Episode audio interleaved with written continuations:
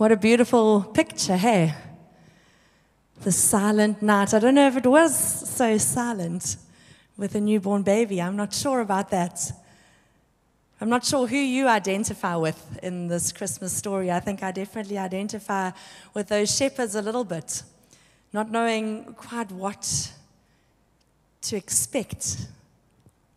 But this, this day, today on Christmas, we all kind of get to look in that manger.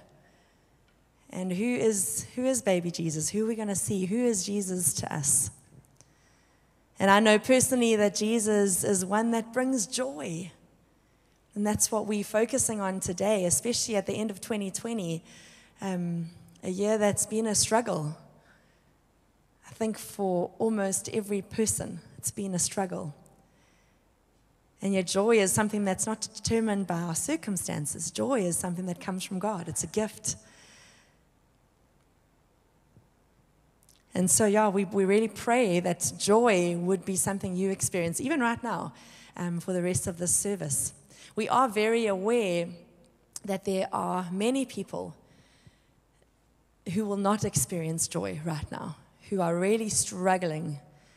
Um, and we want to just present an opportunity to you to share some joy, um, an opportunity to give. Always at our Christmas offering, we invite people to be incredibly generous because we don't keep any of the offering today. It goes to people who are in need, to widows, to people in our own communities, to people who are really struggling financially, to people who need a little bit of support. And so I want to invite you today to give and to give generously, to give as an act of receiving joy and giving joy. And so, right now, wherever you are, you can, you can give. You can do that right now. Um, if you do, if you can just, um, you can use Zapper or you can do an EFT or whatever it is, if you can just make the reference Christmas offering, and then we will make sure that that all gets given away. Let's take a moment to pray right now. God, we want to thank you for Christmas, for your birthday. We want to thank you for that time when joy became possible regardless of our circumstances. And I want to pray especially for people right now who are not experiencing joy, or joy is an incredible struggle. God, may you be very close to them, wherever they are, wherever they are sitting, even right now, may they experience you and the peace that you bring and the joy that you can put into their hearts. And God, thank you for the opportunity that we can share with others, that we can, through our generosity, just bring a little bit of relief into some very dire circumstances. We thank you, God, that everything we have is a gift from you and that we can give freely. In Jesus' name, amen. Just now, we met this incredibly famous boy band, um, the Black Sheep Boys. Uh, I was very impressed by them. I'm actually a bit starstruck myself. Um, but I figured that seeing as we've got them in the house, we might as well find out a little bit more what that experience was like. I mean, we've, we've, we've got a first hand encounter, encounter right here. And so I'm going to hand over to the Black Sheep Boys. Thank you. Thank you, Debbie. Thank you, thank you. Thank you, everybody. Thank you very much. Thank you, thank you, thank you. I can imagine that as you saw us moving up front here in perfect sync and with such grace and finesse that you, you probably would find it hard to believe that we haven't always been a successful boys' band. Um, you know, to the untrained eye, this, this looks like that it comes very naturally. But we've put in the hours, we've worked, worked hard. But the truth is, we haven't always had the fast chariots or the trendy clothes. I actually do remember, in all honesty, those, those days many years ago, long before we became famous, when things were much, much harder. By far, the thing I felt the most during those early years was a sense of shame.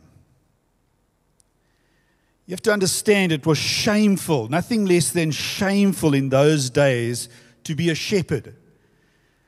And shame is a horrible thing, isn't it?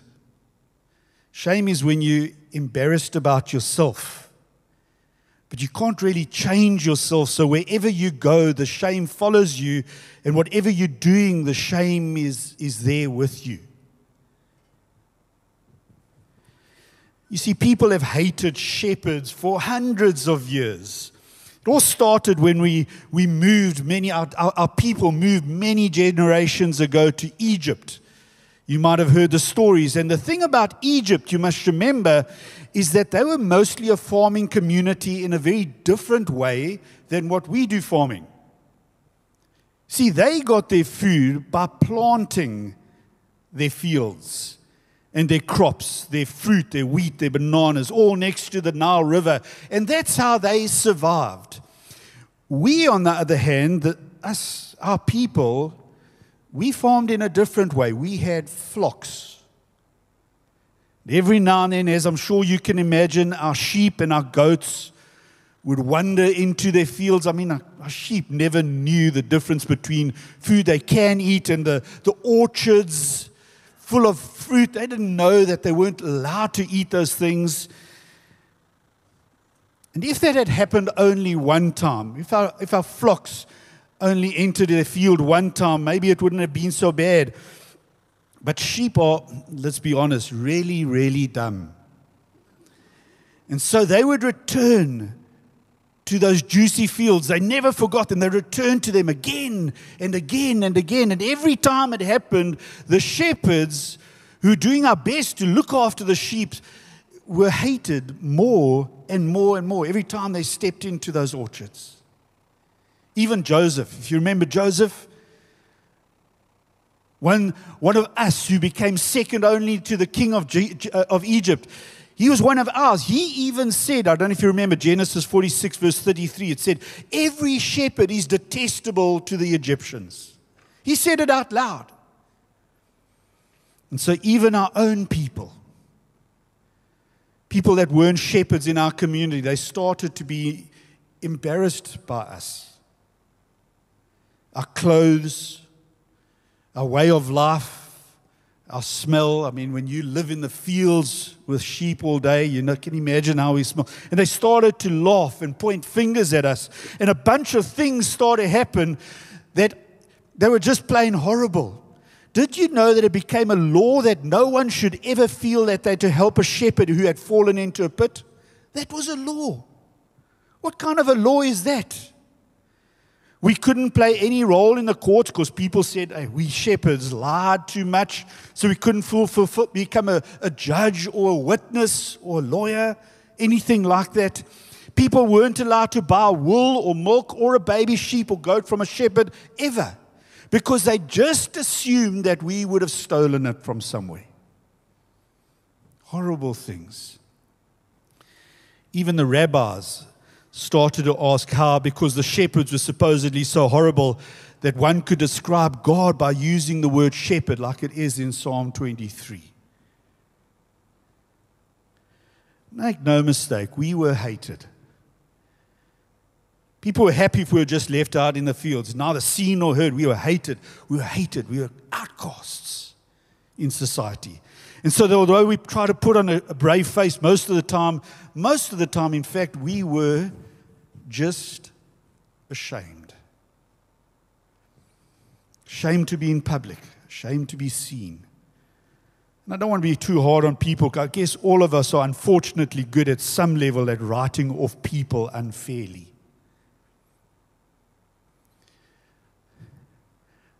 But then one night, all of this changed. I guess you'll never really be able to imagine it unless you were there.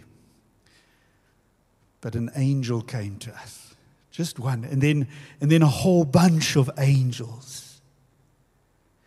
And they met us in the field one night, one dark night, and at first it was frightening to say the least. I bet you can imagine that until they started to speak. And they invited us. God invited us. The shepherds, the smelly ones, the outcasts, the unimportant people in society. God invited us to an event that was bigger than any other historical event ever the birth of his little boy Jesus. I was standing there just after he was born. I can't remember which angel said it, but he said it was good for news for everyone. And I, and I dared to believe that to be true, that this little baby was good news for everyone because I was standing there. Me and my friends were there, even the shepherds. So, somewhere during that night, that, that crazy, incredible night, a miracle happened. And I realized that as I stood next to this little baby, and I'll let one of the other shepherds tell you about what that actually was like. But, but I realized that I don't need to feel shame anymore. God had taken this moment and made somebody and something out of nobody. As I stood there in my smelly and dirty and rough clothes, feeling hated, feeling awkward, as I stood there, the birth of this little boy's, this little boy was good news for everyone, even those that feel least important. Someone wrote about this moment many, many centuries later. Listen to what they said. They said, What an offense to the religious leaders who were so conspicuously absent from the divine mailing list to this event. Even from birth, Christ moved amongst the lowly. It was the sinners and not the self righteous that he came to save. Mark 2, verse 17 says. The proud religionists of Jesus' day, let's be honest, they've faded into nothing, but the shepherd figure is once again elevated in church life as pastors, which is just another word for shepherds of the flock. That humble figure, and I've got to say, I don't can't imagine myself being a humble figure, but that humble figure of a shepherd was almost immortalized, immortalized by the Lord Jesus when he said, when he said, he said to, he said to everyone, I'm the good shepherd. Christ is also the great shepherd or the chief shepherd. And so, no other illustration so incredibly pictures his tender care and his guiding hand. He made a picture out of us shepherds that was meaningful and beautiful. So, folk, as we, as we look on a nativity scene, that little picture of, of the baby and you know, Mary and so on, and smile at those plain, dirty shepherds, let's not lose sight of the incredible irony of that moment. A handful of shepherds, marginalized and shunned by the social and religious world, both the social and religious world, were the ones that were chosen to break the silence of centuries announcing the Messiah's birth. It was an incredible night, one I'll never forget. Pero, can you remember that night? What do you remember, bud? Yes, Rick, I, I remember quite a bit about that night, actually. And um, when, when people think of us now, they think angelic voices, they think impeccable dance moves. They think there's absolutely nothing lame about the Black Sheep Boys. They are cool on another level. They see the fame and the fortune, and they see our bodyguards, but they forget that before all of this, we were just shepherds. If you type in the Google right now, the world's most dangerous jobs, the interwebs will, will kick out a, a list of jobs. It'll, it'll say things like underwater welder. Or you may read deep sea fisherman or an oil field worker. or maybe even a snake milker. Those guys milk snakes, turn, their venom into anti venom. But nowhere on that list would you find the word shepherd, nowhere. Shepherds don't appear to have a dangerous job. But let me tell you, in Jesus' time, being a shepherd was an extremely dangerous job. I think it would have made it to the top of the list. We had to navigate Israel's wilderness. So when we think of, of a shepherd, we think of this handsome man in a lush green field with the sheep all over running and the wind blowing through their wool. But that wasn't, that wasn't our reality. Our reality is that we needed to navigate this rocky and hilly Israeli wilderness. It was dangerous. And every day at sunrise and at sunset, the hills would cast a shadow into this dark place that we call the valley of the shadow of death. It was every shepherd's nightmare that we may potentially lead our flock over one of those hills and kill them all. Extremely dangerous. And then sometimes you'd have to navigate at night. And if you were lucky, there'd be a full moon. And then there would be some light. And you may just be able to navigate your flock safely. You may think if there's no full moon, why don't you just camp over? Easy peasy. You couldn't camp over because we were herding sheep and they don't stay where they're supposed to stay and they would wander off in the dark. And then they would get nervous when they were lost. And then they would, they would bleat at the top of their lungs and would signal every single predator in the surrounding area free dinner. Extremely, extremely dangerous. We had to fight off wolves and lions. We had to make sure that animals don't die in this extremely dangerous valleys. We had to constantly look over our backs to make sure the Egyptians aren't hunting us. Because what happens if we accidentally grazed in their fields? One could say that it was our job, the job of a shepherd, was to be in a constant state of fear. It was our jobs to be fearful. One could even say that it was our jobs to face our fear. I remember a moment. It's captured in a book somewhere. I'm going to read it to you. Moment that we were extremely fearful. I don't know if you can remember, Rick.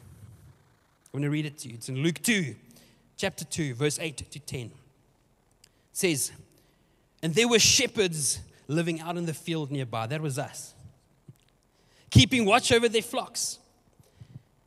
An angel of the Lord appeared to them, and the glory of the Lord shone around them. And they were terrified. We were terrified. I mean, it was our jobs to be afraid. We were scared all the time. But that night we encountered a fear that absolutely terrified us. Can you imagine being in the dark with a few friends having a laugh? And the next moment, you're completely surrounded by the glory of the Lord. And before you stands this angelic being, something you've never seen in your life before. And we were absolutely terrified. That wasn't the end of that story. But the angel said to us, Do not be afraid. I bring you good news that will cause great joy for all people. I love those words. Can you imagine being a shepherd and being in a constant, constant state of fear? What's your job? And to have someone come to you and say, Do not be afraid. I mean, I know he was speaking about that moment. I know you were speaking to us about the, the glory that we experience in this strange creature that we've never seen before, but I think it was a prophetic word over all of us, over all of us, that we no longer need to be afraid. Now, I know many of you sitting here today, many of you watching at home, you may be experiencing fear right now. You may even be experiencing terror. You may be absolutely terrified. Maybe it's the season, maybe it's life in general. But if that's you today, if you're saying, I am in a state of fear and I don't know what to do about it, won't you allow just for a moment, wherever you are, maybe you need to close your eyes. Maybe you just need to focus on maybe this picture of an angel appearing and being completely surrounded by the glory of the Lord. Won't you allow right now the presence of God to bring you great joy and peace?